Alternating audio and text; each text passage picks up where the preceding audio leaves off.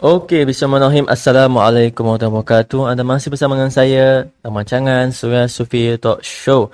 Nampak sekali di mana podcast saya ini saya bercerita berkongsi tentang kisah, kisah hidup saya dan juga prinsip-prinsip yang mudah-mudahan tuan-puan dapat memberikan inspirasi.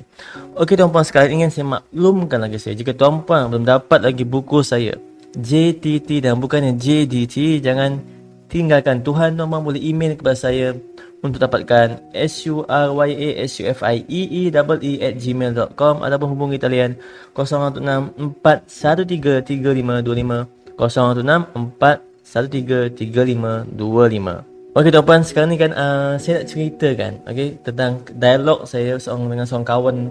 Kawan yang di mana daripada kecil ni saya selalu jumpa dia tapi selalu jumpa time asal dia ada masalah kan dia akan suruh suruh aku nak jumpa kau asal ada masalah, asal ada benda nak luahkan perasaan, dia kata Surya nak jumpa Surya.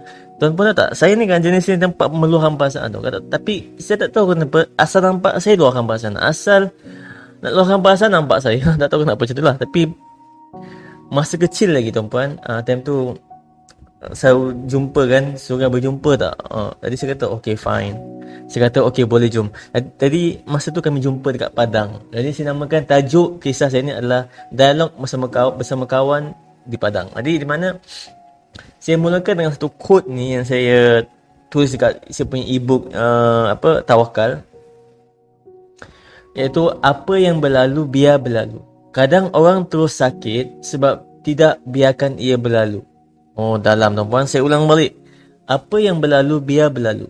Kadang orang terus sakit sebab tidak biarkan ia berlalu. Oh, deep gila kan? Jadi macam ni. Dia, kawan saya pernah kata dengan saya tau. Surya, boleh tak saya tanya sesuatu? Saya kata silakan.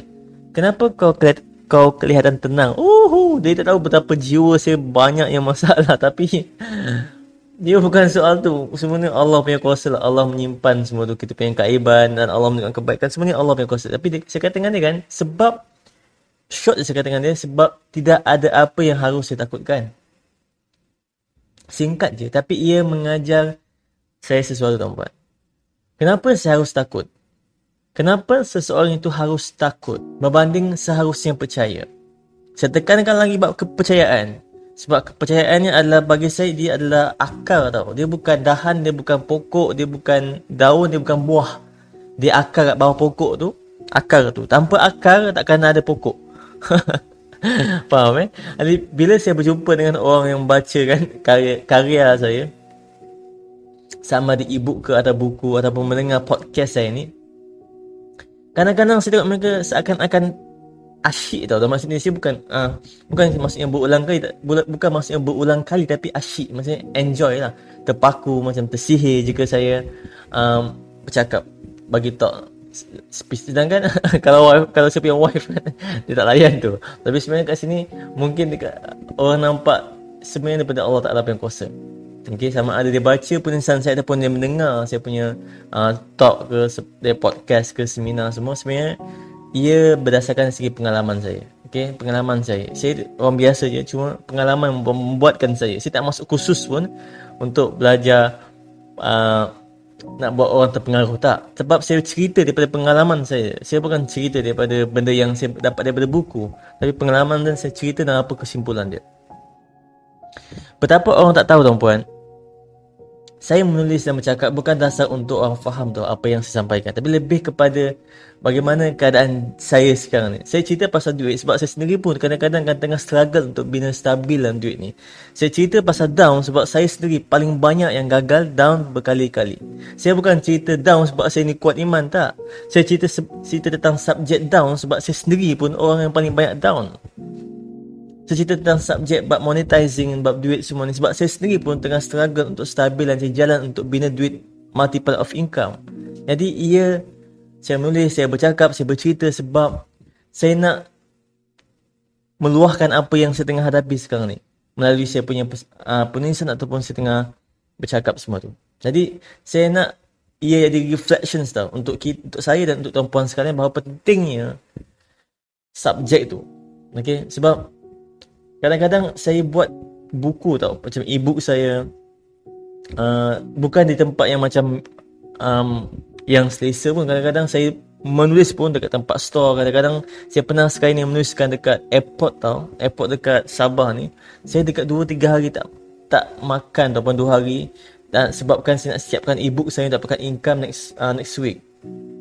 Tuan-puan bayangkan tak berbayangkan tak 2 hari tak makan dan uh, dan dekat tempat airport tu sejuk gila dan dia punya makanan tu mahal KFC ya dia McD tak ada makanan-makanan yang murah Hari saya dua hari tu pun saya bertahan tau. Sampai kan saya makan sisa biskut orang tinggal dekat kerusi tu puan. Subhanallah. Saya, saya bila saya remind balik benda-benda macam ni kan membuatkan saya tersebab sikit lah. Sebab pengalaman-pengalaman macam ni membentuk saya seperti ini. Saya cakap macam ni bukan sebabkan saya ada saya ada skrip. tak. Sebab pengalaman yang mengajar saya bercakap, pengalaman yang membuatkan saya yakin bercakap, pengalaman yang membuatkan saya berani lantang bercakap sebab saya tahu perasaan dia. Saya tahu perasaan macam tak makan. Saya tahu perasaan dia macam mana saya makan sisa orang. Saya tahu perasaan tu. Jadi benda ni tuan-puan, saya beritahu supaya kita belajar menghargai apa jua yang kita ada sekarang ni untuk buat something yang luar biasa. Jadi saya nak bila mana orang mendengar podcast saya, membaca uh, e-book karya buku saya semua, mereka dapat something yang boleh membantu menambah nilai dan hidup mereka, mengubah hidup mereka dan membantu mereka apa jua sekalipun. Dan yang paling sakit tuan-puan sekarang, kadang-kadang kan, apa yang saya tulis, apa yang saya cakap, ia berlaku berdasarkan pengalaman yang memang kebanyakannya semua tu pengalaman-pengalaman yang sakit tuan-puan. Bukan sakit dari segi kesihatan sahaja tapi kesakitan dari segi setiap sudut. Semua ni Allah yang kuasa. Tapi saya betul-betul bersyukur kepada Allah kerana Allah bagi saya rasa setiap platform, setiap kesakitan tu. Sebab kalau saya tak rasai semua pengalaman tu, saya takkan mampu buat podcast ber, uh, beratus ratus ataupun buat menghasilkan buku e-book semua ni dan semua ni value-value yang saya ceritakan ni berdasarkan pengalaman kesakitan tu bukan pengalaman kesenangan bukan tu buat semua benda ni yang saya ceritakan dia berlaku sebab benda yang perkataan yang kita nak hadapi itu kesusahan. Benar tu tuan-puan. Allah bagi saya lalui, Allah bagi tuan-puan lalui untuk cerita pada orang lain supaya dapat something yang boleh merubah hidup seseorang. Okay, tuan-puan. Jadi, time tu kan dekat Padang tu, uh, kawan saya ni dia sakit tau. Dia kata dengan saya, Su, aku sakit. Kepala aku serabut dan gangguan gangguan penyakit aku semakin teruk. Saya kata dengan tuan-puan, dia bukan sakit kesakitan fizikal, kesakitan demam. Tak dia kesakitan yang dari segi ada masalah gangguan tau. Dia tak dia kadang-kadang dia ambil wuduk kan dia tak tahu dia dah ambil wuduk ke tak. Ha, dia dah ambil wuduk dia ambil wuduk lagi. Dia dah ambil wuduk dia ambil lagi wuduk saya bukan nak gelakkan dia tapi saya tak nak sebut nama dia. Tapi saya doakan semua sihat kawan saya dah sembuh lah. Mudah-mudahan dia dah sembuh. Dia ada uh, kesakitan dari segi dia kena pergi perubatan Islam. Ada gangguan-gangguan semua tu dia tak, dia tak boleh handle Adik dia kata so aku sakit kepala aku sabut. Gangguan aku semakin teruk. Dia terus menerus mengatakan kesakitannya. Dari segi pemikiran yang tak stabil Dia kena Dia, dia ditimpa anxiety tau bertahun-tahun. Dan ada dari segi gangguan. Setiap kali kau berjumpa Dia akan luahkan perasaannya Aku dah buat semua dah Surya Apa yang kau suruh buat? Aku dah buat sembahyang Aku dah sembahyang Semualah tapi tak sembuh-sembuh. Ha. Masa tu man, saya ingat saya kami duduk dekat kursi awam tau di depan kami ada budak-budak sedang bermain bola sepak dekat dekat padang yang luas lah. Saya ingat lagi time tu dekat Taman Masna. Taman Masna, eh Taman Masna rumah saya. Time tu saya dekat uh, Allah Masya Muhammad. Dekat dengan sekolah Kampung Jawa tuan-puan. Sekolah menengah Kampung Jawa. Dengan sekolah menengah Kampung Jawa. Uh, depan dia sudah lama tak balik kelang tuan-puan. Uh, dia, tapi saya ingat lagi. Dia dekat dengan bersebelahan dengan uh, sekolah Allah Muhammad ada sekolah agama sebelah tu saya lupa nama dia. Tapi dekat sini tuan-puan saya datang sebab rumah dia dekat dekat situ. Jadi saya datang sebab sahabat kan saya datang. Dan masa tu saya tak saya saya umur 20-an lah. Ha, 20-an tapi apa yang saya harap sekarang ni adalah saya harap apa yang saya nasihatkan pada dia time tu membantu dia menjalani hidup dia hari ini. Iaitu saya kata dengan dia uh, uh, aku tidak ada jawapan untuk kau sembuh. Tapi aku harap satu masa nanti kau tahu jawapan ni sendiri. Dia tak faham tuan-puan kadang tuan-puan ada perkara yang kita tidak perlu pun untuk faham. Dan tidak perlu cuba terlalu kuat untuk faham. Maksudnya ada something yang tidak perlu tidak perlu pun terlalu kuat untuk berusaha untuk faham kenapa why it's happen semua tu. Tidak perlu tidak perlu terlalu kuat untuk berfikir. Tidak perlu terlalu kuat dan berbuat sesuatu yang kita ingat bahawa benda ni boleh ubah hidup kita. Tidak tuan-puan. Kan kadang-kadang ada something yang yang membuatkan uh, hidup ni berubah bila mana kita start let let the life slow. Maksudnya biar hidup ni just just lalu proses tu. Macam lagu Justin Timberlake kan? Apa lagu dia? Uh, Let It Flow. Lupa lagu dia. Tapi saya suka dengan lagu Justin Timberlake. Dia kata uh, Lupa pula Allah Muhammad. Tapi dia, dia lebih kepada flow. Maksudnya Just let it flow. Uh, Biarkan ia berlalu Mengalir. Proses ni biarkan mengalir. Kalau kita paksa proses tu Ia macam uh, Memaksa benda yang tak boleh dipaksa Macam tu. Lah Apa aku cakap ni? Tapi dekat sini lah Saya nak katakan bahawa Dia flow. Maksudnya Just lalui je benda tu. Mungkin sekarang ni kita tengah susah kan? Lalui sahaja, lalui sahaja kesusahan tu Tengah sakit. Lalui je kesakitan tu. Lalui. Seperti mana Kak Tom pernah nasihat saya Kak Tom ni adalah founder Hijab Sabah kan. Dia kata dengan saya Suruh nikmati saja. Nikmati saja. Just and Just Lalui proses tu. Sebab terlalu ramai orang hari ni Dan saya sendiri Nak cepat Settle Nak cepat selesai proses yang sebenarnya kita kena lalui, kena lalui. Kadang-kadang kan tuan-puan, kita nak buat something, nak cepat. Tapi Tuhan kata belum bagi masanya. Jadi just lalui proses tu macam biasa. Dapat tangkap eh? Jadi kat sini kan saya kata dengan dia, cuba belajar untuk tidak risau tapi belajar untuk sembahyang dengan tenang. Tak apa, usahakan lagi. Tapi dekat sini memang saya tak mampu untuk bagi nasihat sebab kadang-kadang saya rasa tak payah bagi nasihat dekat orang yang tak minta nasihat. Tapi bila dia cakap dengan saya, suka aku nak nasihat. Dan saya kata dengan dia, aku tak akan tahu tak tahu adakah benda ni akan mampu bantu kau ataupun tidak tapi dekat sini aku nak aku nak beritahu kau adalah just lalui benda ni uh, satu masa nanti kau akan dapat jawapan. Seperti mana saya hari ni? Dulu kan tuan-tuan 5 6 tahun lepas saya susah gila kan? Dan bila mana saya tak faham tu saya marah semua. Seperti mana tuan dah dengar tuan-puan dah dengar podcast saya sebelum ni saya banyak macam-macam buat benda-benda yang bodoh kan? Tapi dekat situ kan saya baru faham lepas 6 tahun berlalu rupanya kenapa Tuhan bagi saya ujian ni untuk bagi saya nampak something hari ini. Maksudnya benda ni berlaku, benda yang bertahun-tahun lepas berlaku berlalu sebabkan supaya kita nampak benda hari ini yang Tuhan nak bagi. Apa tangkap eh?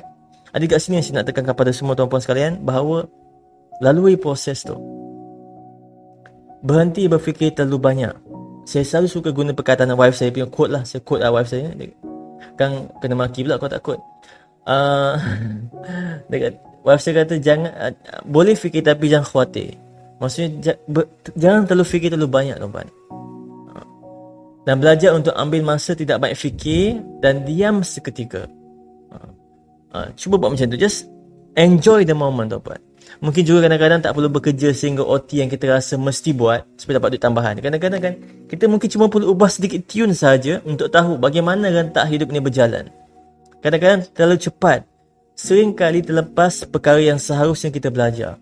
Mungkin kadang-kadang sekali tidur awal, mungkin sekali pergi masjid, solat sunat dan tidur sekejap kat masjid. Mungkin kadang-kadang kita boleh bangun pagi, jalan kaki ambil angin. Mungkin sekadar melihat kucing atau dekat anjing ke mana kan, kelaparan dekat dengan jalanan. Tanpa fikir tak payah sebut kasihan. Beli makan dan beri makan. Simple as that. Uh, orang suka sebut kasihan berbanding action untuk bagi dia makan. Sebab saya faham, bila nampak anjing kan, kita tahu anjing tu anjing tu tak makan kurus tak payahlah fikir nanti orang kedai akan bagi dia makan just beli roti bagi makan maksudnya kita biasakan dengan sifat bertindak sebab kadang-kadang soalan-soalan yang sukar untuk dijawab dan seakan-akan jawapan yang tidak wujud akan selesai sendiri bila mana kita tidak keterlaluan dan melakukan perkara yang biasa-biasa dan sederhana. Saya ulang balik. Kadang-kadang soalan-soalan yang susah, yang sukar untuk dijawab dan seakan-akan jawapan yang tidak wujud akan selesai sendiri bila mana kita tidak keterlaluan dan melakukan perkara yang biasa-biasa dan sederhana. Maksudnya tidak terlalu berfikir, just go the moment, go the flow. Saya tidak berlebihan. Nabi sini sebutkan, Nabi SAW sebut bahawa bersikap sederhana, menyelamatkan. Dan pada hari ini saya harap saya harap sangat-sangat kawan saya itu sudah sembuh dan memahami apa penting adalah dia memahami kenapa benda ni berlaku bertahun-tahun lepas dan hari ni dia dah nampak benda tu Saya harap dia dapat jawapannya. InsyaAllah dan mudah-mudahan tuan-puan sedikit sebanyak podcast hari ini dapat membantu tuan-puan sekalian. Jika tuan-puan mendapati podcast ni something yang mempunyai message yang value dan bernilai uh, dan tuan-puan tahu ada seseorang ni yang perlukan message-message macam ni, silakan share tuan-puan. Ia sangat berharga, eh sangat saya sangat menghargai benda ni tuan-puan. Ia sangat betul-betul saya sangat appreciate kan apa yang tuan-puan sharekan pada semua dengar.